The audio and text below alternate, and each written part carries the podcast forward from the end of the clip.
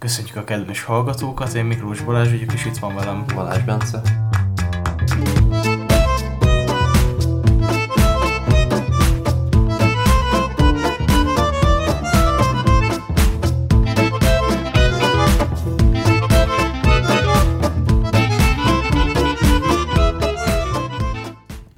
Na hát újra itt vagyunk, visszatérés. Itt közel fél év kihagyás után gyakorlatilag már azt is elfelejtettük, hogy hogyan kell podcastet felvenni. Igen, itt megbeszéltük azért előtte, hogy minden tiszta legyen. Na jó, igazából nem volt mit elfelejteni, mert soha nem tudtuk, hogy hogyan kell. Igen. Uh, igazából, hogy ez a címből is kiderül, összegyűjtöttük a így kis hazánk és a világ politikájának az elmúlt egy évének az öt legfontosabb eseményét, szerintünk az öt legfontosabbat. Próbáltuk ezt valahogy fontossági sorrendbe is állítani, és hát akkor kezdjük is az ötödikkel. Győztünk!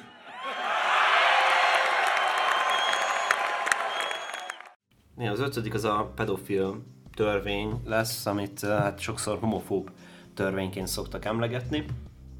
Ö, Szerintem a legérdekesebb ebben a kérdéssel kapcsolatban, hogy, hogy ez olyan a Fidesz részéről egy elterelés volt, egy, egy salátázás volt, vagy pedig ezt, ennek tényleg volt valami komoly politikai indítatása.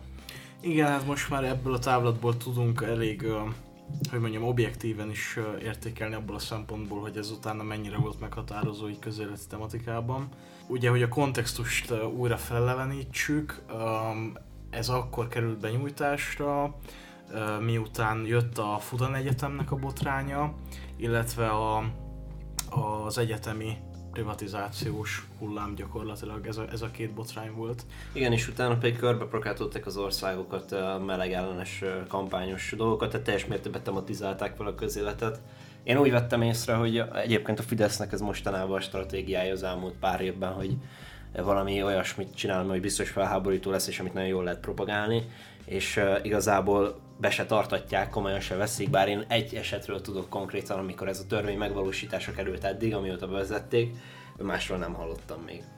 Ö, igen, hát ugye ez ö, olyan dolgokban ö, m, nyilvánul meg, ami jól emlékszem itt pontosan a, az iskolai felvilágosítással kapcsolatos dolgok. Tehát itt, nem lehetnek a mesékbe, vagyis amelyik mesékbe megjelenik a homoszexualitás, az ö, 16 pluszos vagy 18 pluszosnak kell, hogy legyen. Igen, igen, és egy csomó olyan, ö, hát nevezük mesének, mint például Harry Potter, ha jól tudom, az is kívül esik már ezen a kategórián, tehát ez ö, ezek, ha, ha én valahol ezt olvastam, hogy ezek többek között a Harry Potter is korlátozva lesz, mondjuk most lényegtelen is, hogy pontosan me, mely ö, mesék, de én amire itt ki akartam térni, térni, ez az iskolai felvilágosítás, hogy ott nem beszélhetnek el- eleve, tehát beszéljünk arról, hogy ugye a magyar közoktatásban milyen állapotokban van a, a szexuális felvilágosítás.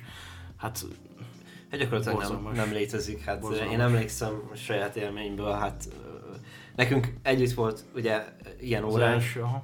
hát ö, szerintem az egész egy bohózat volt, aztán nem is tartottak nekünk többet már, hogy nem tudjuk elég komolyan venni, vagy nem vagyunk elég érettek hozzá, amit nem is teljesen értek, hogy ez így, hogy volt ez az indoklás helytálló, de hát ez, ez történt. Igen, szexuális ö, betegségekről és különböző védekezési dolgokról kevesebb, annál inkább ö, pajzán dolgokról van szó, hogy fogalmazok. igen, igen, igen. Elég részletesen lett kitérve különböző olyan dolgokra, amik nem biztos, hogy ebbe a kategóriába kéne, hogy sorolva legyenek, mármint hogy szexuális felvilágos, felvilágosítás.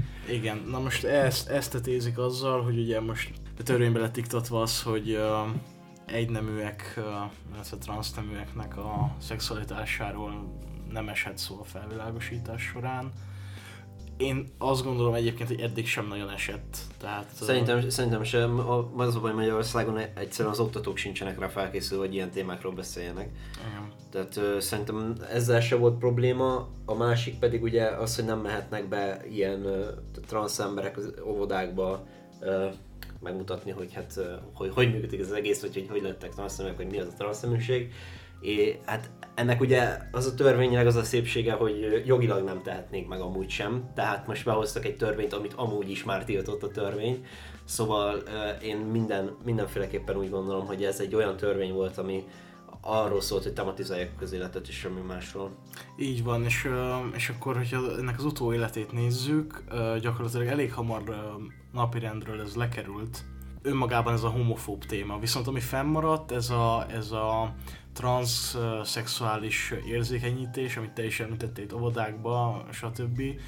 Am- amit ki is mondta, hogy eddig sem volt ilyen, tehát betiltották azt, ami eddig sem létezett. Na most erről ugye népszavazási kezdeményezés van a kormánypártok oldaláról, tehát valamilyen szintű tematizálás még azért van. Ezzel kapcsolatban meg hát, hogyha az október 23-ai beszédét meghallgatjuk Orbán Viktornak, azért ott is ez szóba jött. És akkor lépjünk tovább a következőre, ami egy nemzetközi téma. Így van, itt a negyedik. We did it, Joe. You're gonna be the next president of the United States. Ja, igen, itt a negyedik. Visszafele haladunk. Hát az afganisztáni kivonulása Amerikának. Azt hiszem erről hogy egy külön podcastet is simán lehetne tartani, de majd akkor megpróbálunk rövidek lenni. Na igen, most itt az afganisztáni kivonulás, hát pontosan, nem tudom pontosan mennyit, de nagyjából két évtized után az amerikai csapatok kivonultak Afganisztán területéről, és mindez ilyen augusztus végén történt meg, amiben önmagában még nincsen semmi meglepő. Szerintem sem, sőt úgy gondolom, hogy az afganisztáni kivonulást már Obama is elnapolta, hogy úgy fogalmazzak. Viszont az, hogy meglépte Amerika ezt az egészet, annyit látni kell, hogy szerintem legalábbis Amerika még egy háborúját elbukta. Stratégiailag ö, elég fontos bányákat vesztette, amin most így megint utólag tudunk erről beszélni, ennek milyen gazdasági következményei vannak a világban illetve arról is lehet beszélni, hogy Kína milyen stratégiát folytat a Közép-Ázsiában, és hogy ezeket a bányákat, amik Afganisztánban vannak, hogy vásárolta föl. Arról is nagyon sokat lehetne beszélni, hogy Amerika ö, csúcs technológiájú fegyvereket ö, hagyott ott az afganisztáni kormánynak, amit aztán a tálibok gyakorlatilag két nap alatt szétvertek. Ennek valószínűleg én úgy gondolom, hogy ennek az fő oka az az lehetett, hogy nem volt társadalmi támogatottság az afgán kormánynak, végtelenül korruptak voltak, és gyakorlatilag úgy loptak, mint, mint, egy, mint egy igazi kelet-európai, vagy nem tudom, hogy mi, mihez hasonlítsam, mint egy fekete-afrikai ország. És ez, ez valószínűleg ez vezethetett ahhoz, hogy az afgán nép nem látta annak előnyét, hogy, hogy itt most nyugati típusú demokrácia szerű berendezkedés van Afganisztánban. Valószínűleg ez az egyik fő oka, szerintem. Oké, okay, sok dolgot mondtál, szerintem maradjunk ennél a tálib mm, hát visszatérésnél gyakorlatilag. Hát ha jól emlékszem, akkor nagyjából ilyen két hét alatt, két-három hét leforgása alatt gyakorlatilag teljes Afganisztánt visszahódították. Úgyhogy túlzás nélkül előtte év, évtizedeken keresztül bujkáltak, barlangokban éltek, szomszédos országok területén tartózkodtak, és egyik napról a másikra aktivizálódtak gyakorlatilag tényleg ellenállás nélkül foglalták vissza Afganisztánt, és akkor itt beszéljünk arról, hogy Amerikának milyen szerepe volt abban, hogy ezt, ezt a kivonulást ezt így kommunikálta le, és itt az amerikai adminisztrációról is beszéljünk. Csak egy valamit bele szeretnék tűzni, igen, azért volt nagyon nehéz a tálibokkal mit kezdeni, mert ugye itt gyakorlatilag az történt, hogy a pakisztáni határmenti hegyekben mentek át pakisztáni oldalra, és onnan irányították a, a, a tálib ellenállást, így kb. lehetetlen volt őket kiűzni idézőjelben Afganisztán területéről. A másik pedig, hogy Amerika hogy kommunikálta le, hát az számomra elképesztő, mert gyakorlatilag én, az én tudomásom szerint a világtörténelemben nem történt olyan, hogy Amerika úgy von ki NATO erőket és amerikai erőket egy bizonyos ország területéről, hogy ezt a többi tagországgal nem kommunikálja le és nem egyeztet. Ugye, hogyha visszaemlékezünk, ez úgy történt meg, hogy egyik napról a másikra, például a német tábor megkapta az információt, hogy az amerikaiak kimennek pont. És aztán pedig utána kezdtek el kapkodni a németek, meg a franciák is, hogy akkor hogy lesz a kivonulásuk. Tehát az, hogy ez ennyire hirtelen történt, és, és azt látni, hogy ez tényleg nem lett a NATO tagországokkal se egyeztetve, ez szerintem egy borzalmasan rossz jel mindenféleképpen. Hát igen, és akkor, és akkor itt gyakorlatilag arról is beszélhetünk, hogy tehát amikor ez történt, akkor ebben a témában kicsit ellentét volt közöttünk, mert Uh, ugye arról beszélgettünk, hogy privátban, hogy Bidennek a, a felelőssége ebben micsoda, és uh, én mondtam azt, hogy a, a, amikor megnyerte a választást, vagy még a választások előtt én arra számítottam, hogyha ő nyer, akkor nem fognak folytatódni ezek a csapatkivonások, és um, én ezt, ezt nehezményeztem, hogy gyakorlatilag folytatódott az a, a világ nagyhatalmi státusz feladása a Biden adminisztráció alatt, ami már a Trump éra alatt is megkezdődött, és te mondtad inkább, te foglaltad el azt az álláspontot, ha jól emlékszem, hogy ez várható volt, mert gyakorlatilag ez már ahogy előbb is említetted, Obama óta ez levegőben lúgott. Igen, igen, hát ö, szerintem az, az mindig is kérdés volt, amikor ki USA Afganisztánból, csak az volt szerintem nem mindegy, hogy milyen körülmények között, és a konkrétan mi lesz utána.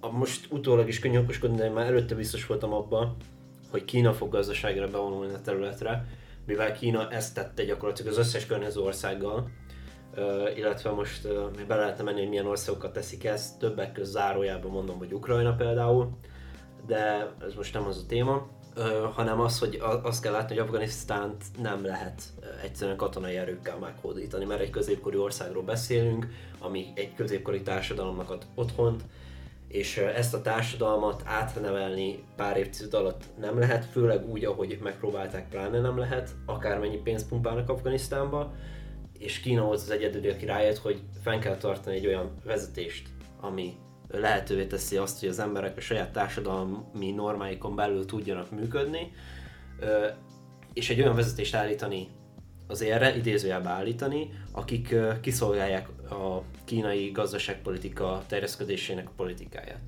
Igen, itt most, hogy konkrétumokról is beszéljünk, ugye az amerikai adminisztráció úgy hagyta ott Afganisztán, nem csak ugye felfegyverezve, meg valamilyen szinten az államaparátust ki is nevelve, hanem, hanem ott egy dollár, több dollár trilliárdnyi ritka földfémen ül gyakorlatilag Afganisztán, és ez az elmúlt másfél-két évtizedben érintetlen maradt többnyire. Tehát Amerika ezt nem kezdte el aktívan kibányászni és kiaknázni ezeket a, ezeket a nyersanyagokat úgy gondolták, hogy ez lesz majd a jövőben a felálló afgán kormánynak majd a saját mozgástere külpolitikailag, meg nyilván ebből tud majd gazdálkodni. Most ehhez képest ugye itt Kína egyik napról a másikra ráteheti a kezét ezekre a bányákra. A talibán kormány nagyon jó pénzt kap a kínai népköztársaságtól ezekért a bányákért cserébe, és ez a több trilliárd dollárnyi ritka földfém kínai.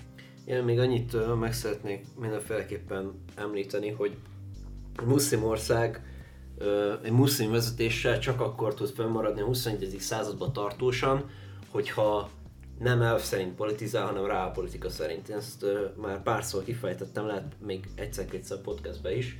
Arról van szó, hogy az afganisztáni kormány nem tudna megmaradni, hogyha nem dílálta volna le azt a kínaiakkal, hogy habár hirdetjük a muszlim összefogást, ha bár kiállunk a muszlim testvéreinkért, és ha bár mindenkit megtrollunk, aki szembe megy, a, vagy megtámadja nyíltan a muszlim hitet. Kínának elnézzük az újkor népírtást és átnevelést és a muszlim emberek koncentrációs táborba zárását, azért, hogy mi független államként tudjunk funkcionálni. És szerintem ez a nagyon nagy különbség a nem, tényleg nem tudom már mikor volt Tálib kormány, 97 talán, a körül 90-es évek végén. Ja, ja. Az akkori kormány és a mostani Tálib kormány között, a mostani Tálib kormány az reálpolitikát folytat.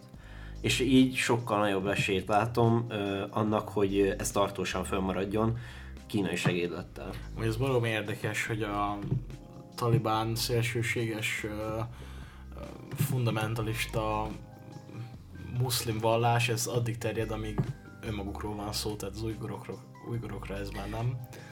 De mondom, hogy szerintem ez egy új keretű jelenség alapvetően. E, igen, és akkor ez egyfajta tudathasadás, de beszéljünk arról is, hogy Magyarországon milyen tudathasadásokat okozott ez a, ez a e, tálib e, hódítás. Ugye itt a Bayer Show-ba hangzott, hangzottak el e, hát nagyon ilyen emblematikus kijelentések, hogy a tálibok gyakorlatilag olyanok, mint az 56-os pesti srácok, hasonló forradalmat folytatnak és, és kizavarják a, a, a külföldi haderőt, meg stb. Tehát er, erről volt szó, hogy ezt szabadságharcot folytatnak. Nyilvánvalóan, hát sajnos magyar politika befelé teljesen más kommunikál, mint kifelé, ami egy részt érthető is. Én szerintem Magyarországnak egyértelmű külpolitikai ö, érdeke, hogy jobban legyen az Egyesült Államok mindenkori vezetőjével, vezetőségével. Ezt Szijjártó Péter ezzel egyszer mellé lőtt már, már idén, de mindig ezt. Szóval, hogy az alapvető cél, és én úgy látom, hogy alapvetően a magyar külpolitika erre is törekszik, mert azért annyira nem ostoba legtöbbször, hogy ezt fel tudja mérni. Viszont a magyar belpolitikában folyamatosan azt látom, hogy Biden lőnek, és gyakorlatilag, hogy ha van valami, ami Biden ellen van, az a jó. Más logikát nem nagyon tudtam felfedezni a mögött, hogy itt most a tálibokat kell támogatni. Azért sem, mert azért, amúgy a tálibok megígértek mindent, nők tanulhatnak, nem kell izét viselni, nem tudom mi a neve már, ö, nem, nem tudom, nagyon sok minden, járhatnak egyedül az utcán, gyakorlatilag semmi nem következett mert Hát nem most egy friss hír, hogy gyakorlatilag lakóhelyüket nem hagyhatják el 60 km-nél távolabbra. Igen, aztán ki, ki, ki, jött egy fake news is, még emlékszem, hogy most már tanulhatnak, aztán kiderül, hogy mégse tanulhatnak. Ö, nyilvános megalázások történnek, hogyha egy nő egyedül megy az utcán, tehát gyakorlatilag semmit nem tartott be az ígéreteiből a Dálit kormány. E, igen, és még az nagyon érdekes, hogy gyakorlatilag most Hát majd kérdés, hogy a tálibok mennyire fogják otthon tartani az afgánokat, mennyire fogják tudni gyakorlatilag megfégezni egy, egy nagy elvándorlást. Gyanítom, hogy egyébként nem fogják tudni csak, csak, csak uh, fegyverekkel, de hogyha megindul egy népvándorlás, akkor gyakorlatilag a magyar uh, kormánypárti véleményvezérek annak tapsoltak, hogy egy újabb migráns hullám fog elindulni Európa felé.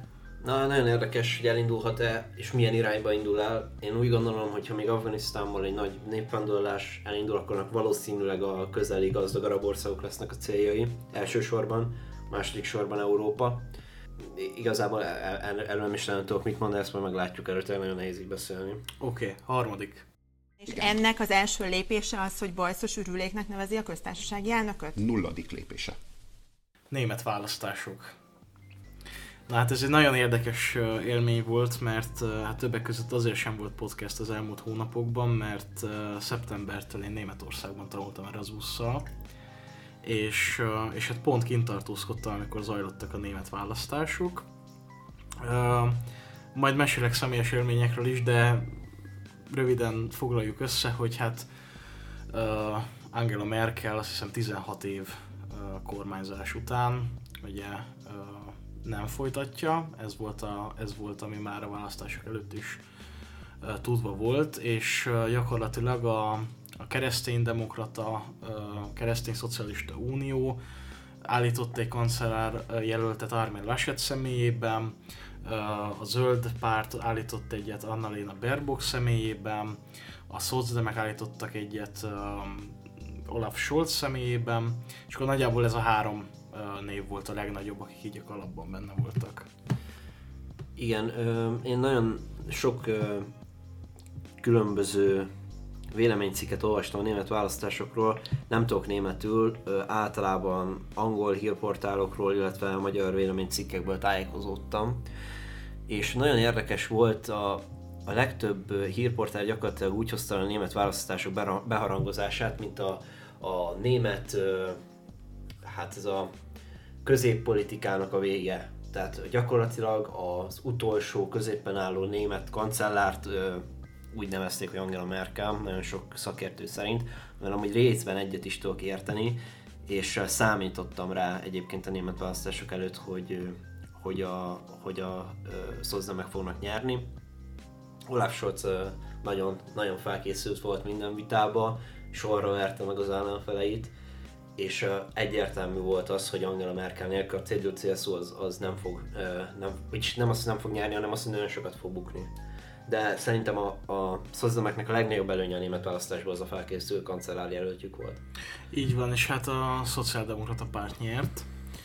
Hát a koalíciós kormány megalakítása az hosszú hónapokat vett igénybe, de, de ami ennél is érdekesebb, az az, hogy ugye fiatalok között egyetemen milyen szintű politizálás megy Németországban, és hát sok dolgot megfogadtam, mielőtt hazajöttem, az egyik köztük az volt, hogy nem fogom mindig azt mondani, hogy nyugat mi, miben is mennyivel jobb, mint Magyarország, de az nagyon érdekes megtapasztalás volt, hogy a fiatalok mennyivel tájékozottabbak a politikában, Ö, úgy általánosságban. Mondjuk ez most már lehet, hogy nálunk is javuló tendenciát mutat, pláne így, hogy a választásokhoz közeledünk, de ami még ennél is érdekesebb volt, hogy nagyon sok olyan fiatalral találkoztam, akik pártoknak az aktivistái, vagy adott esetben pártagok.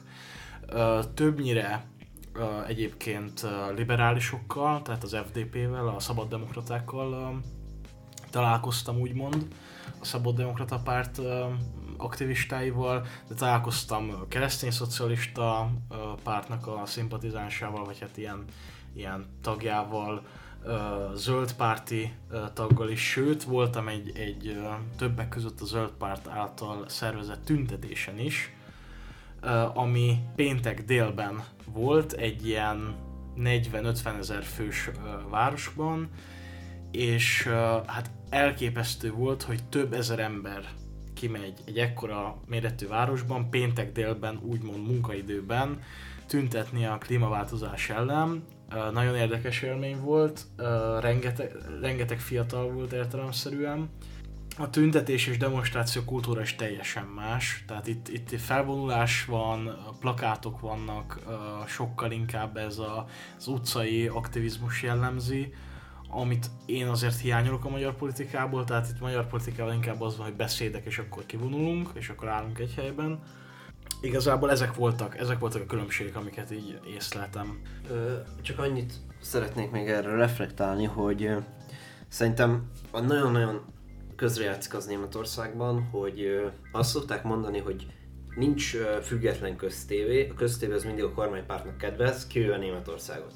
Németországban a köztévé az gyakorlatilag ö, olyan szerepben működik, mint köztévé, gyakorlatilag egyedül a világon. Szerintem ennek van olyan nagyon ö, nagy befolyása arra, hogy az emberek megbíznak benne, bár erről nem tudok statisztikákat, de valószínűleg jobban megbíznak benne, mint mondjuk itthon.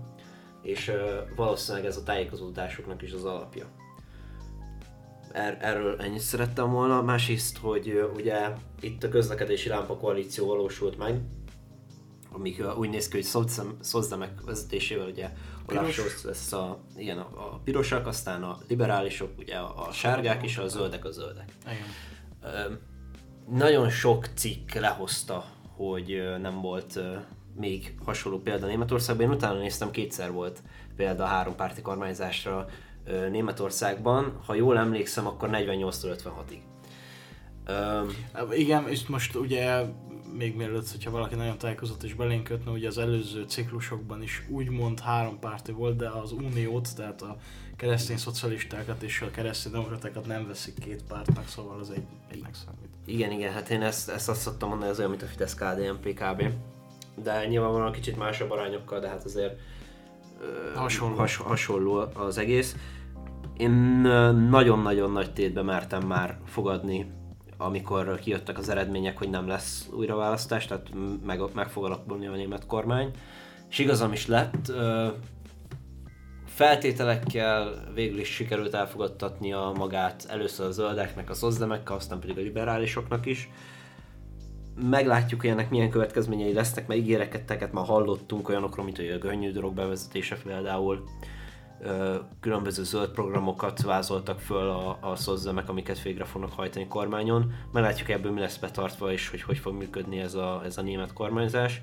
Szintén azt tudom mondani, hogy Magyarország tekintetében olyan ö, mértékben ö, függünk az egésztől, hogy nekünk a németekkel mindig, mindenkor jó kapcsolatokat kell ápolni, mint minden nagyhatalommal, akár regionális vagy globális nagyhatalommal, mert ez, ez a kis ország szerepe. Így van, de azért azt ne, ne hagyjuk figyelmen kívül, hogy Orbán Viktor egy nagyon nagy, hát egyik, ha nem a legnagyobb partnerét veszítette az Európai Unión belül, Angela Merkel személyében. Ugye a magyar kormánynak az lett volna legide, legideálisabb, hogyha az Unió, mármint a, a keresztény demokrata és a keresztény szocialista párt azt a Bajor országi miniszterelnököt indítja, a kancellárjelöltként, Markus Zödert, aki, aki egyébként nagyon jó barátja és ideológiai partnere is Orbán Viktornak. Hát nem ez történt, ugye Laschet indult, ő meg is bukott, és, és hát igazából itt én legalábbis azt várom a német külpolitikában, hogy kevésbé szolgálják ki Orbán Viktor érdekeit.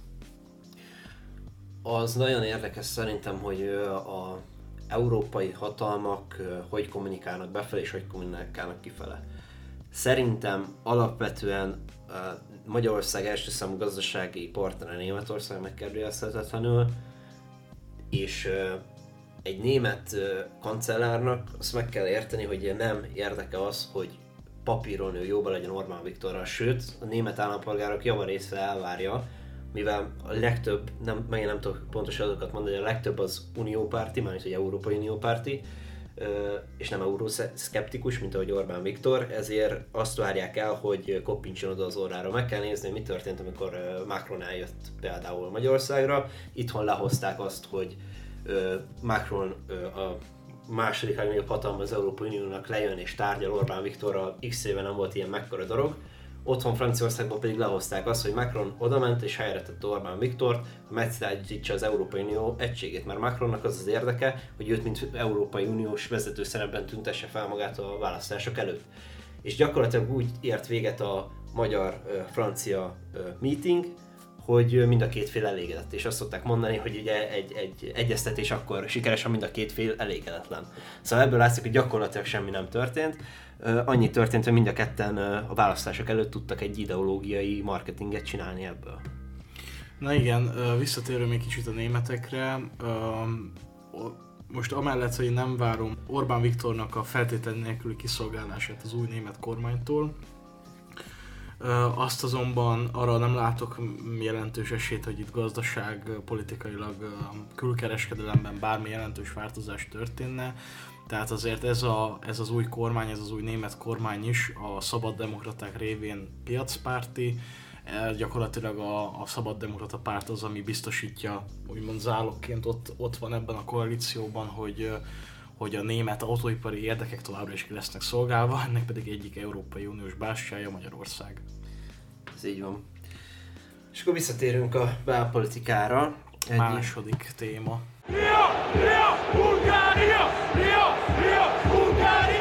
Hát a Pegasus botrány talán a 21. század Magyarországának legnagyobb lehallgatási botránya. Na- nagyon nehéz belefogni ebbe az egészbe, mert az, ahogy ez megtörtént, az már alapvetően komikus volt. Ugye jött a tagadás fázis, ahol Szijjártó Péter elmondta egy sajtótájékoztatón, hogy magyar kormány ilyet biztos, hogy nem rendelt, meg amúgy is a belügyminiszter feladata és a belügyminisztert kell kérdezni. A belügyminiszter elmondta, hogy ilyet amúgy nem rendelt, aztán Kósa Lajos elmondta, hogy a magyar kormány használ ilyet, aztán kiderül, hogy mégis használ ilyet a belügyminiszter, bel- belügyminisztérium, és aztán így elkezdtek így ide-oda pattogni a labdák, és az ember már nem is tudta követni, hogy pontosan mi- mit hazudnak, és, és hogy most hogy áll a helyzet. Erről mi a véleményed? Hát még mielőtt itt nagyon belemennénk, az az igazság, hogy erről mi vettünk fel egy podcastet, és ez végül azért nem került ki, mert nagyon az előválasztás tüzében égett akkor a magyar belpolitika, és saj, legnagyobb sajnálatunkra ez a botrány nem ütötte meg úgymond a, a, az inger küszöböt annál tovább, hogy mondjuk így két-három napon keresztül beszélnek erről.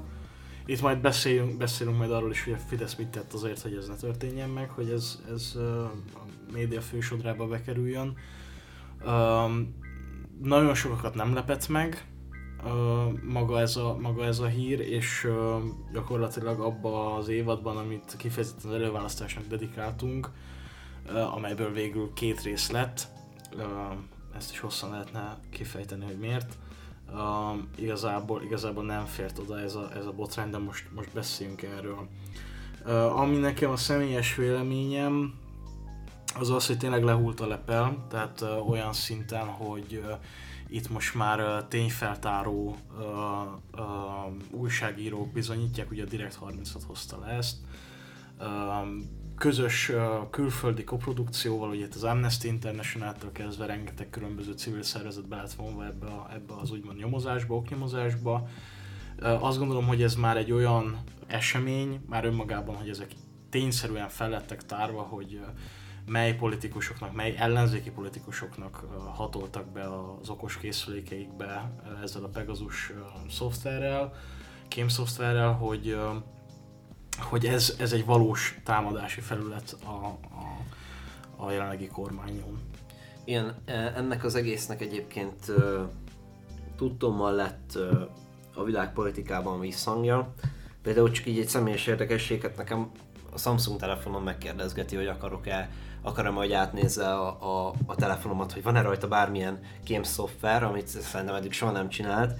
Tehát ez a Pegasus botrány alapvetően nem csak Magyarországon robbant ki, ez nem tudom hány országot érintett, de a legtöbb az nem a legdemokratikusabb ország volt. És miután ez, ez, ez kiderült, hogy ez, ez megtörtént, gyakorlatilag semmilyen felelősség a mai nap, felelősségre vonás a mai napig nem történt, ha bár most majd meglátjuk, hogy a folyamatban lévő ügyek hogy rendeződnek, viszont ez, ez egyértelműen az egyértelműen a, a belügyminiszternek, szerintem elsődlegesen a belügyminiszternek a, a hibája, vagyis hát kötelessége, hogy ezek ne történhessenek meg egy országban, csak az a baj, hogy Magyarországon a belügyminiszter az nem úgy működik, hogy őt bármiről számon lehetne kérni, és hogy ezt elnézem, még, a, még az ellenzéki újságírók sem elsősorban a belügyminiszter támadják, mivel őt nem lehet, hanem az igazságügyminiszterünket. Sőt, az ő helyettesét, azt a Völner Pál államtitkárt, aki egyébként szignózta ezeket a, ezeket a lehallgatási engedélyezéseket, és a sors fintora, hogy ö, Völner Pál bedobta azt a bizonyos törölközőt, vagy hát ö, az ő ö, feje fölött töltek pálcát, nem tudom melyik hasonlat az ideillőbb, azzal kapcsolatban, hogy ö, hát az elmúlt ö, 30 évnek gyakorlatilag a legmagasabb ö, rangú magyar politikusa bukott le az elmúlt hónapokban korrupciós vádakkal. Igen, én úgy gondolom egyébként, hogy Völner pár volt az, akit ö, el kellett kasszálni ebben a helyzetben, mert, mert ezt, ezt valószínűleg nem csak a belföldről volt nyomás ez ügyben, hogy valami történjen, hanem külföldről is, legalábbis én ezt gyanítom. És a lehető legmagasabban lévő embert, akit még el lehet kasszálni, azt elkasszálták. Valószínűleg megúszza amúgy, vagy büntetést kap, kis büntetést kap, nem hiszem, hogy nagy dolog lesz ebből. Maximum lecsukják pár évbe valami elit börtönbe és kész. Ö, Ugorjunk vissza nyárra, amikor ez kiderült, akkor utána hát a Rogán minisztérium laboratóriumában ki is kísérletezték ennek az ellenszerét, ö, a Pegasus botránynak. Gyakorlatilag egy olyan fénytörést alakítottak ki a médiában, hogy hát az egyszeri médiafogyasztó is, hogy mondjam, csapdába essen azzal kapcsolatban, hogy pontosan mi is, mi is történt.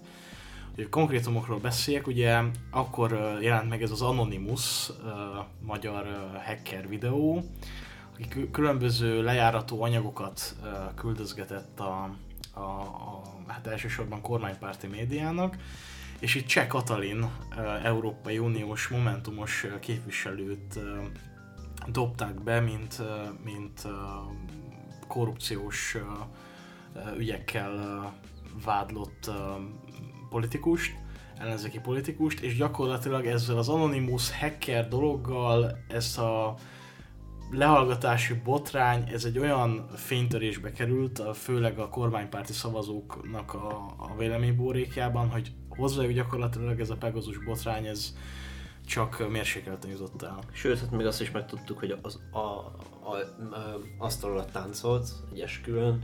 A saját esküvőjén. Egyébként elképesztően, ez az a sajátja volt, azt, Azt hiszem, aha, aha. Egy elképesztően borzalmasan szánalmasan van megcsinálva az Anonymous videót, tehát félelmetesen amatőr, elképesztően szánalmas. De, de kajálják az emberek, annyi látszik, szóval Rogán tud valamit, nem hiába ül ott, ahol ül. Sőt, igazából ennek az Anonymous csoportnak nem csak ez volt, ugye, amiután lecsengett itt, hogy most a, van-e korrupciós ügy, nincs korrupciós ügy, nem derült ki, ha én jól tudom, bíróságra is ment vele a, a katka, de ebben nem biztos.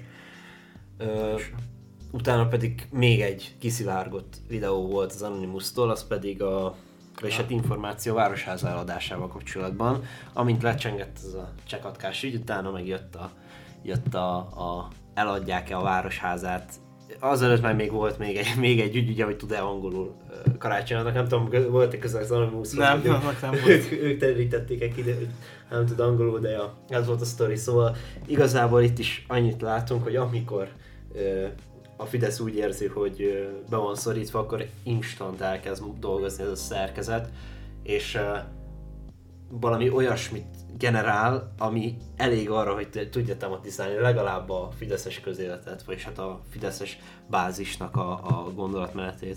Amúgy nagyon érdekes, mert ö, olyan szempontból sajnálatos, hogy ez a botrány csak ö, úgymond ö, nyáron derült ki. Én azt gondolom, hogy ez fél évvel később, mondjuk mostanában, december-január környékén robbanna ki, vagy hát robbant volna ki, akkor az ellenzék sokkal könnyebben tudná tematizálni a közéletet. Ezt a magas labdát nyáron pedig nem tudták kihasználni egyszerűen, mert akkor az előreasztási kampányt folytattak itt országosan, hogy nem maradt elég muníciójuk, sem médiában, sem anyagilag szerintem, hogy ezt lekommunikálják. Hát illetve még ott helyileg elmentek, ugye mindegyik képviselőjelölt ugye járt az országot, ott elmondta kb. mindegyik. Tehát én voltam párnak ugye a, beszédén, ott elhangzottak ezek a dolgok, hogy meg az botrány így úgy. Sőt, talán mindegyiknek legalább egyik beszédét hallottam, és nem emlékszem olyanra, ahol ez nem merült fel. Szóval valamilyen szinten felhasználták, de csak a saját táboruknak. Így van, így van. Na és hát akkor térjünk is rá a, a, a top 1-re. Nem vagyok rajongója, sőt igazából rengeteg nézetével abszolút nem értek egyet, de valakinek ezt a tetves mocskos geci rendszert meg kell dönteni. Ilyen szépen átvezettük amúgy az előválasztásra az egészet. Ö, hát volt akkor ezek szerint adásunk róla, úgyhogy köszönjük a figyelmet, nem úgy. Az történt-e, amire számítottál? Hát nem. nem. Hát ugye ott raktuk le a diktafont, hogy öm, Márkizai Péterrel készítettünk interjút Hódmezővásárhelyen. Ez volt az utolsó adásunk, és hát rengeteg minden történt velünk is azóta, meg a politikában is azóta, de talán Márkizai Péterrel fordult a legnagyobbat a világ. Igen. Hát ő lett a, az ellenzéki összefogás közös miniszterelnök jelöltje, és ez egy független, objektív politikai véleményműsor, de azt én azért nagyon szeretném kihangsúlyozni, hogy én, ennek mérhetetlenül örültem. Igen, hát hogy gyakorlatilag folytattunk is egy kis kampányt a- a közéletlenen ezzel kapcsolatban, mármint az Insta oldalon, hogy uh, Márkizai Péterre uh, szavazzon mindenki. Én úgy gondolom, hogy uh, nekem egyáltalán nem volt eszembe, hogy megnyerheti, tehát én végig úgy voltam, hogy Karácsony Gergely fixen nyeri az egészet. Viszont azt el kell mondani, hogy ahogy uh, taktikázott Márkizaj Péter Karácsony Gergelyel, az top tier. Tehát az, az, ö, az Európában ö, is ö, egy, egy tapasztaltabb politikusok csinálnak ilyet. És ezt ö, én úgy láttam, hogy akármilyen műsort néztem, akármilyen cikket olvastam, egyszerűen nem tudták értelmezni az újságírók és a, és a különböző szakértők. Egész egyszerűen azért szerintem, mert még nem nagyon láttak ilyet, vagy nem eléggé figyelték a külföldi politikát. I- illetve azt azért tegyük hozzá, hogy a, a magyarországi baloldali értelmiségnek, amelyik alkotja így az ellenzéki összefogásnak így az értelmiségi holdudvarát, az nagyon erősen elkötelezett Karácsony Gergely mellett. Igen, igen. Tehát abban a, abban a perspektívában, ahonnan ezt ők nézték, hogy Karácsony Gergely visszalép a budapesti főpolgármester visszalép a hódmezővásárhelyi polgármester javára, azt nagyon nehéz is értelmezni szerintem, tehát azt azért megadom nekik, hogy Per- Persze értem ezt, csak az, hogy azt annyit szerettem volna ezzel mondani, hogy ha valaki napról napra végigköveti, hogy itt konkrétan mi történt, akkor a végére azért összeáll a kép, hogy itt gyakorlatilag mit taktikázott Márkizaj Péter. Az egyetlen egyet hibázott Karácsony Gergely, és ott buktál az egészet, hogy belement abba, hogy felkérte Márkizaj Péter arra, hogy üljenek le tárgyalni. Gyakorlatilag elhúzta a mézes madzagot, mondta Karácsony Gergely biztos, hogy itt én fog kijönni győztesen, nagyobb a társadalmi támogatottságom, több pénzem van, mögöttem vannak pártok, stb. stb. belement ebbe, ezzel gyakorlatilag egy szintre hozta magát Márkizaj Hát Péterrel. főleg azzal, hogy ugye Karácsony Gergely személyesen lement Hódmezővásárhelyre, tehát nem csak az volt, hogy Márkizai Péter járul a főpolgármester úrhoz, hogy Igen, igen, hát teljesen a Márkizaj Péter végig fenntartotta annak a látszatát, hogy ez egy kétoldalú beszélgetés, miközben egyértelműen nem volt az. De a sajtóban így kommunikálta, és nagyon nagy összegbe merek fogadni, hogy négy szemköz volt két oldalú a beszélgetés, csak abban egyeztek meg, hogy ezt így fogják le kommunikálni. És onnantól kezdve, hogy ez a kommunikáció úgy maradt fönt, hogy ez végig két oldalú, ahogy jött a, a megállapodásnak a, az ideje, folyamatosan egyrészt hatalmas ismertséget kapott, és egyben ez tematizálta a közéletet kettejükre, Dobravkára teljesen kimaradt ebből a szórásból, ami szintén egy zseniális húzás. Ö, egyre inkább szűkült erre a kettő figurára a közélet, és amikor eljött a döntő pont, azt mondta már a Péter, hogy ő nem fog visszalépni, mert neki számai vannak innen-onnan, hanem lépjen vissza Karácsony Gergely. Karácsony Gergelyről pedig azt kell tudni, hogy egy karrierpolitikus, ő neki ebben a helyzetben két választása volt nyilvánvalóan, visszalép, nem lép vissza. És egész egyszerűen eleinte ő nyilvánvalóan azt mondta, hogy csak akkor, hogy elüti a villamos, de hogyha ezt megnézzük Karácsony Gergely oldaláról, és ezért zseniális Márkizaj Péter, hogyha Karácsony Gergely visszalép, azzal ő a karrierje szintén nem bukik semmit. Mert valószínűleg minimális esélye lett volna megverni így is, is Orbán Viktort. Ö, most azt mondjuk kicsivel van több Márkizaj Péternek, de most talán nem kell belemenni. Szóval minimális esélye lett volna megverni Orbán Viktort, még az se volt biztos, hogy Dobrev Klárát megnyeri, meg, megveri, de hogyha viszont esetleg megnyeri az előválasztást, vagy még inkább előre még ha elbukja az előválasztást Dobrev Klára ellen, akkor rajta csattan az ostor, és ha megnyeri az előválasztást, de elbukja Orbán Viktor ellen, akkor meg pláne vége a politikai karrierjének. Tehát innen nézve Karácsony Gergelynek egyetlen egy észszerű lépése volt az, hogy rátolja a felelősséget Márkizaj Péterre, és ilyen formán Márkizaj Péter gyakorlatilag ebből csak győztesként tudott kijönni, hiszen neki mi, milyen veszíteni valója van. Gyakorlatilag neki nem ez az egyetlen egzisztenciája, hogy ő, hogy ő politikus, tehát ő megtehette, ő abban a helyzetben volt, hogy ezt megtehette, aztán pedig ezt gyönyörűen ö, folytatta tovább Dobrev Klára ellen. Itt közben nagyon bólogatok, tehát ez maximálisan egyetértek. Még itt a kommunikációs dolgok kapcsán hoznék be néhány szempontot, hogy Márkizai Péter milyen zseniálisan küzdötte fel magát addig a bizonyos üvegplafonig, amit az első fordulóban elért, ugye ezzel a harmadik helyjel, majd aztán tört át, törte, törte át ezt a, az üvegplafont Karácsony Gergely visszalépésével.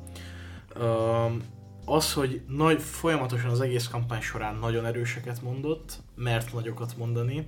Ugye itt beosztod már ezt a szempontot, hogy neki nem volt veszíteni valója, tehát végig folyamatosan nyílt lapokkal játszott, ha kellett blöffölt, és mindegyik, mindegyik húzása bejött. Tehát egészen az Orbán Gáspáros dologtól kezdve, itt, a, itt a két forduló közötti, ugye úgynevezett chicken game uh, kirántjál előbb a kormány, stb. Uh, játékon keresztül, végig olyan uh, erős uh, mondásokkal és olyan erős állításokkal tematizálta végig az ő saját kampányát, hogy folyamatosan a Wills felszínén tartotta magát. Folyamatosan uh, cikkeztek róla úgy, hogy jóformán, sajnos, nem sajnos, de az előválasztás előtt a fél ország nem, nem is ismerte a nevét. Vagy tudott róla, hogy jó, ő hódmezővásárhelyen valami politikus polgármester. Tehát, hogy, hogy ez, ez volt a, az összes tudomás róla, és én, amikor ezt realizáltam a, a második fordulót követően, amikor nyert, hogy gyakorlatilag ezzel a fajta kommunikációval, ezzel a, ezzel a gyakorlatilag kivont karddal rohanok a tömegbe kommunikációval, mekkora nagyot lehetett szakítani ebben a, ebben a beposhat, begyöpösödött eh, ellenzéki közvéleményben. És hát mindezt megerősítette egyébként a Partizán interjúban a Gurzó Ákos is, aki ugye azt hiszem Ákos a marketing kommunikációs stratégája volt az előválasztás során Márkizainak, hogy ezeket valóban, ezeket kontrollcsoportokon mérték, és belső vita volt arról, hogy például az Orbán, Orbán Gáspáros dolgot előhúzzák el. Igen, biztosan. Szerintem nagyon régóta nem láttunk olyan profi kampányt, mint amit most lefutott Márkizaj Péter. Még annyit, hogy ez mennyire összetett dolog, hát azért azt is látni kell, hogy végig lőtte Karácsony Gergelyt a Fidesz, és gyakorlatilag az egész Fideszes média ágyú ráment. Kicsit, akkor még csak kicsit Gyurcsányra, de inkább Karácsonyra. És ugye ez az egész akkor fordult el teljesen karácsonyra, amikor ketten leszűkültek Márkizaj Péterre. Szerintem még ott sem gondolta azt a Fidesz média, hogy itt megnyerheti Márkizaj Péter De amíg utána megnyerte, akkor már rajta maradtak ezen a gyurcsányos vonalon, tehát az, hogy az is ki volt itt használva elég erőteljesen, hogy a fideszes média mit ömleszt rá mondjuk karácsonyra, hiszen itt arról volt szó, hiába ellenzéki közvéleménynek szólt a, a maga a választás, itt arról volt szó, hogy ki alkalmas arra, hogy Orbán Viktort meg, megnyerje. És nyilvánvalóan azt látja valaki, hogy a Fidesz folyamatosan lövi karácsonyt, akkor azt látja, hogy Márkizaj Péter az, aki ellen nem tud mit mondani a Fidesz, tehát az a jó, hogyha ő nyeri meg az egészet. Szerintem ez is nagyon nagy mértékben mozgósított Márkizaj Péternek. Oké, még két dologról beszéljünk, az egyik a vitákról, így önmagában minden előválasztási vitáról, a másik pedig a fiatalokról, és kezdjük most a vitákkal. Ugye három tévévita volt, egy az ATV-n és kettő az RTL klubban, illetve a Partizán YouTube csatorna tartott, azt hiszem, ha jól emlékszem, ilyen 32-33 egyéni körzetben ö, előválasztási vitát. Igen, hát meg még néhány kisebb médium egyes körzetekbe tartott. Igen, igen. Ő, melyikről beszéljünk először? Beszéljünk először az egyéni jelöltek vitájáról. Most őszintén én azokat amúgy annyira nem követtem. A mi körzetünkben például mondjuk azt, hogy kitettek magukért, amennyire tudtak, de a viták nem voltak élve- élvezhetőek. Szerintem a jelöltek is ebben részt vállaltak, illetve maguk aki a, a, a szerkesztők, hiszen azért egy forgalmas út mellett vitát folytatni Fényes nappal. Fényes nappal az nem, az nem a, a legjobb döntés. Például a partizán viták viszont nagyon-nagyon profik voltak, szerintem. Ö, párat néztem meg, mondom belőlük. A jelöltekről egyértelműen nem tudok véleményt mondani, mivel sem értelme nem lenne, meg amúgy is nagyon sok volt belőlük. Jó, mo- mo- mo- mondok én, mert én azon a, hát ugye ez két-három hétig tartott, de én annak a felében nagyjából karanténban voltam Németországban, amikor kimentem. Uh, végignéztem szinte az összes vitát, uh, de az összefoglalóit az összesnek megnéztem.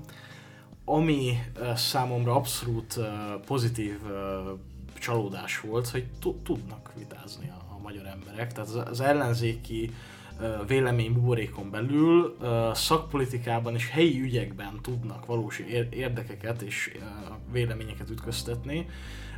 Ez nekem baromira újdonság volt, mert én nem, megmondom őszintén, nem számítottam ekkora érdekellentétekre. Voltak kiemelkedően nagyon jól felkészült jelöltek, akik, akik itt különböző több éves testületi anyagokat haláztak elő a másik jelöltről, és nézték, hogy ki mire szavazott, mit szavazott meg, milyen kezdeményezést, Fidesz saláta csomagba becsomagolt valami rossz dolgot, és azt is megszavazta az ellenfél. Tehát mindenféle ilyen dolgot előhaláztak, tényleg profi volt ilyen szempontból, Uh, úgyhogy ez egy üde, üde uh, tapasztalás volt, és tényleg jó volt látni, hogy vidéken is van, van, vannak értelmes uh, politikusok. És akkor kicsit átvezetve, én mondjuk összehasonlítva az ATV-s vitával, ami ugye az első vita volt, szerintem szégyen, amit az ATV csinált. Nagyon-nagyon rosszul kezelték a vitát, nem mindenkinek hagytak ugyanannyi időt, az óra volt, hogy nem működött, a maga a tematikája, vagy hát a tematikai felépítése a vitáknak nagyon rossz volt, és ehhez képest egy Partizán YouTube csatorna 50-szer minőségi vitát csinált. Így van, így van. Tehát az, az ATV uh, vita, uh, én azt azért imádtam nagyon, mert az volt az első, és 15-6 éve nem volt ilyen Magyarországon, hogy itt miniszterelnök aspiránsok vitáznak egymással. Ez az egyik része, a másik része meg azért volt baromi nagy csalódás, mert a megvalósítása rengeteg kívánnivalót hagyott maga után, és szerencsére az RTL-es viták azért hozták már a színvonalat, azt kell, hogy mondjam. Igen, annyit még hozzátennék, hogy a vitákban egyébként én sem Dobrev Klárát, sem Márkizaj Pétert nem tartottam kiemelkedőnek egyikben sem. Ez mind a három vitára igaz. És mégis ö, őrájuk szűkült a verseny. Viszont ez engem arra engedett következtetni, hogy nem arról van szó feltétlen, hogy itt populizmus nyer, hanem arról, arról volt szó, hogy kinek hiszik el az emberek azt, amit mond. És a leghitelesebb jelölt e- ez a kettő volt ebben az ügyben. Tehát én is nem tudtam elhinni, amit Jakab Péter mond, amit Fekete Győr András mondott, az gyakorlatilag kommunikációs öngyilkosság volt, amit Karácsony Ge- Gergely gyakorlatilag nem mondott semmit a viták során. Tehát a, akik állítottak valamit, és abba belemertek állni, és azt el is lehet hinni, el is lehetett hinni, az a kettő jelölt maradt fent. és ö, aztán pedig a végső, végső vitánál pedig már egy teljesen más történet, de akkor te mondd el ezt a, erről az első kettő vitáról. Hát igen, amúgy, amúgy én csak a, a Fekete Győr Andrásnál nem értek egyet. Nekem ő nagyon nekem ő nagyon pozitív csalódás volt egyébként. Ér- Értelemszerűen nem volt mit veszítenie. Ez érződött is rajta, de nagyon felkészülten és nagyon, nagyon koherensen érvelt. Voltak olyan dolgok, amikkel sarokba tudták szorítani, ott a második vitán ugye Jakab Péter vonta kérdőre, hogy van olyan momentumos politikus, aki uh, jelzálók hitel károsultakon Igen. nyerészkedett, stb. Tehát, tehát volt azért, amivel tudták támadni, de az első vitán én szerintem, szerintem ő profitált a legnagyobbat. Még akkor is, hogyha, hogyha ez szavazatokban nem feltétlen mutatkozott meg, szerintem az ő megítélésén javított ezt, ez valamelyest, így felkészültség gyanánt, ugye általában ez, ezzel, ezzel kritizálták nagyon sokszor. Én szerintem nagyon jó lett volna a vitája Fekete Győr Andrásnak, hogyha ezt Hollandiába csinálja, de olyan dolgokat ígért, amik jelenleg Hollandiában napirenden vannak, hogy bevezessék el. Tehát itt most ö, Négy napos négy, munka. négy napos munkahét, euró bevezetése, ö, bevezetjük négy év alatt az eurót, ö, nem tudom én, iskolafejlesztési program, ö, nyugati módra nem tudjuk miből, egészségügyi fejlesztést nem tudjuk miből, korrupciós ellenes hivatalt majd valahogy lezáratjuk a határokat, nem tudnak elmenni. Tehát olyan dolgokat mondott, amik egész egyszerűen kivitelezhetetlenek voltak, és ez még az átlag, szá- átlagszavazó se hiszi el, hogy ezt ki lehet meg lehet valósítani Magyarországon, és egyébként nem is lehet. És szerintem ez volt a döntő különbség, mondom, az emberek között, hogy ki az, aki hiteles volt, és ki az, aki nem. Érdekesen működött egyébként Jakab Péter karaktere, aki tényleg patika mérlegen volt mérve az elmúlt években. Tehát ő, ő ugye minden egyes parlamenti performanszára, minden egyes szóra úgy volt megszerkesztve, mint hogyha ezeket Rogán Antal csinálta volna tényleg. Baromi profil működött egészen a vitákig, amikor bizony már nem csak a, a Facebook lájkokkal kellett kommunikálni, vagy azokhoz kellett szólni, hanem hanem bizony itt a választópolgárokhoz, és ez, ez, nem, ez nem sikerült. Semmi programja nincs Jobbiknak, ebben teljesen, teljesen látszott, hogy Jobbiknak semmi elképzelés nincs arról, hogy egy országot hogy kell irányítani, és megint mondom, hogy kettő embernek volt erről elképzelése, hogy igazából inkább úgy fogalmazok, hogy kettő embernek volt reális elképzelése arról, hogy Magyarországot hogy lehetne irányítani, és ez a Dobrev Klára volt és Márkizai Péter. Még Karácsony Gergelyről egy-két szó, ugye őt alapvetően Tóth Csabával támadták, ugye ő az Uglóban indult a MSZP-s képviselőként, hát erősen érintett ott a parkolási maffiában, különböző fidesz közös mutyikban, adott esetben még akár más ellenzéki képviselő eltűnésében is érintett lehet, de most ezekben nem menjünk bele. A lényeg a lényeg, hogy az első vitán még Karácsony Gergely maximálisan kiállt mellett, aztán a második vitán ő meg mondta, hogy nem, nem fogják támogatni Tóth Csabát. Igen, hát gondolom látták a számokon, hogy visszaesett ennek hatására a népszerűsége, de én nem, nem éreztem olyat, ami... Az a baj, hogy Karácsony Gergely már ott elrontotta, hogy főpolgármester lett, és az ígéretei 80%-át be se tervezi tartani. Nem, hogy még, még itt bármit atlétikai VB mondjuk, hogy ha lesz Fudán, akkor nem lesz atlétikai VB. Ja, de mégis lesz, csak megijesztettem a Fidesz, nem ilyet meg. Tehát ilyeneket csinál, és egy ilyen embernek elhinni bármit, amit mondasz, szerintem elképesztően nehéz, és mondom, hogy ez volt szerintem a legfontosabb probléma. Igen, és akkor most beszéljünk kicsit arról a két jelöltről, akit mondtál ugye te is, hogy um, talán a kredibilitásuk nekik volt a legmagasabb, ugye Dobrev Klárának és Márkizai Péternek, ami éles különbség volt, hogy Dobrev Klára ígért, rengeteg, főleg itt szociális dolgokban, főleg oktatásban és egészségügyben, jóléti állam dolgokban, nyugdíj dolgokban, ilyen kérdéskörökben ígért rengeteget, és hát Márkizai Péter ezekre folyamatosan úgy reagált, hogy hát azért az nem úgy van, nem tudjuk, hogy milyenek lesznek a számok, nem tudjuk mennyi pénzzel vesszük át a...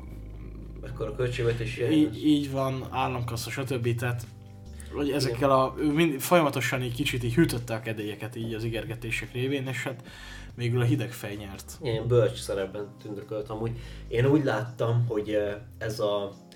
Itt nagyon éles volt a különbség olyan tekintetben, hogy Doblev Kár egy teljesen egyértelműen szociális, szocialista programot hozott, és nem liberális, mint ahogy azt mondja. Tehát olyan érdekes volt, hogy ő liberálisnak mondta magát, liberális pártvezetőjeként gyakorlatilag teljes mértékben egy ilyen volt MSZP-s programot hozott elő, ami az a baj, és ebben volt nagyon igaz a Márkizai Péternek, hogy 2002-ben is láttuk, hogy nem működik. Már hasonló helyzetben vehetne át most a, az ország irányítását a, a DK, vagyis hát a köz- közös ellenzék a DK vezetésével, de azt láttuk, hogy ezek, ezek a programok nem működnek egy ilyen gazdasági uh, helyzetben Magyarországon.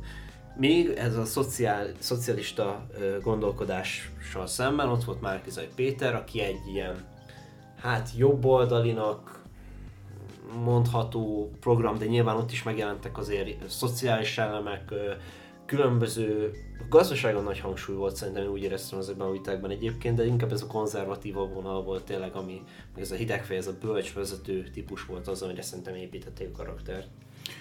És akkor itt térjünk ki arra, hogy a fiatalok milyen szinten sorakoztak fel és álltak oda szavazni, Uh, hát is, mint tudjuk, Márkizai Péter mellé. Hogy szerintem ez megint oda vezethető vissza, hogy csak neki hitték el, hogy itt bármi változást tud csinálni. Gyakorlatilag olyan társadalmi rétegeket mozgósított, uh, akik, akik eddig teljesen politikailag teljesen inaktívak voltak, és, uh, és nem csak maga mellé, de az ellenzék mögé is sikerült felsorakoztatni ezeket a fiatalokat. Igen, hát gyakorlatilag egy olyan generáció jött, aki, amire senki nem szólította meg ezt a generációt. Tehát azért az jól látszik, hogy Dobrev Klára azért a volt MSZP szavazókra lőtt, a, jól látszik, hogy a Jakab Péter az a szegényen megyékben élő ö, magyarokat célozta meg, illetve a társadalom alsó rétegét. Karácsony Gergely az is jól látszik, hogy itt a budapesti átlagpolgárt, de az magyarországi fiatalságára senki nem volt hatással, kivéve egy olyan ember, mint Márkizai Péter, aki gyakorlatilag a Youtube-on és különböző közösségi platformokon hibátlanul szerepelt. És szerintem ez rengeteg, ezt mondta is ugye a, a, a kampányfőnök, hogy ez rengeteget hozott neki, ami, amire szerintem lehetett is bizonyos szintig számítani. Arra nincs pontos adat nyilvánvalóan, hogy mennyi fiatal volt, de szerintem több tízezer, hanem több mint százezer. Igen, és, és ugye én egyébként itt most egy kicsit messzire mennék, de, de talán érthető lesz. A legelső közéletlen adást, amit felvettünk, tényleg az egyik legelső között volt, hogy a politikai influencerekről beszéltünk, akkor ugye, hogy az amerikai kampányban ezek hogyan jelentek meg, és hogy ezek kiburjánzóban vannak Magyarországon is, de hogy organikusan ezek még nem jelentek meg. Ugye akkor volt itt a Fidesz próbálkozása a Megafonnal, ami Igen. azóta is megy, meg erőködik, de organikusan ez nem jelent meg, és itt az előválasztás során megjelent. Tehát az ellenzéki influencerek és véleményvezérek gyakorlatilag egyként álltak be Márkizai Péter mögé. Itt a Partizán YouTube csatornától kezdve, nem mondanám azt, hogy Gulyás Márton, inkább, inkább az, az ottani nézőközönség. Ettől kezdve egészen a, egészen a Showtime youtuberen keresztül, Potyondi Edi- Edinán át, Puzsé Robertig, tehát gyakorlatilag olyan Rajtunk széles... keresztül, minket ne hagyjunk ki azért. Jó, mint influencerek, igen. Tehát olyan széles paletta, influencer paletta állt be Márkizai Péter mögé, amelyeknek az, csak az organikus elérése akkora, amely, amit a Fidesz, ha 100 milliókat költ, sem fog elérni.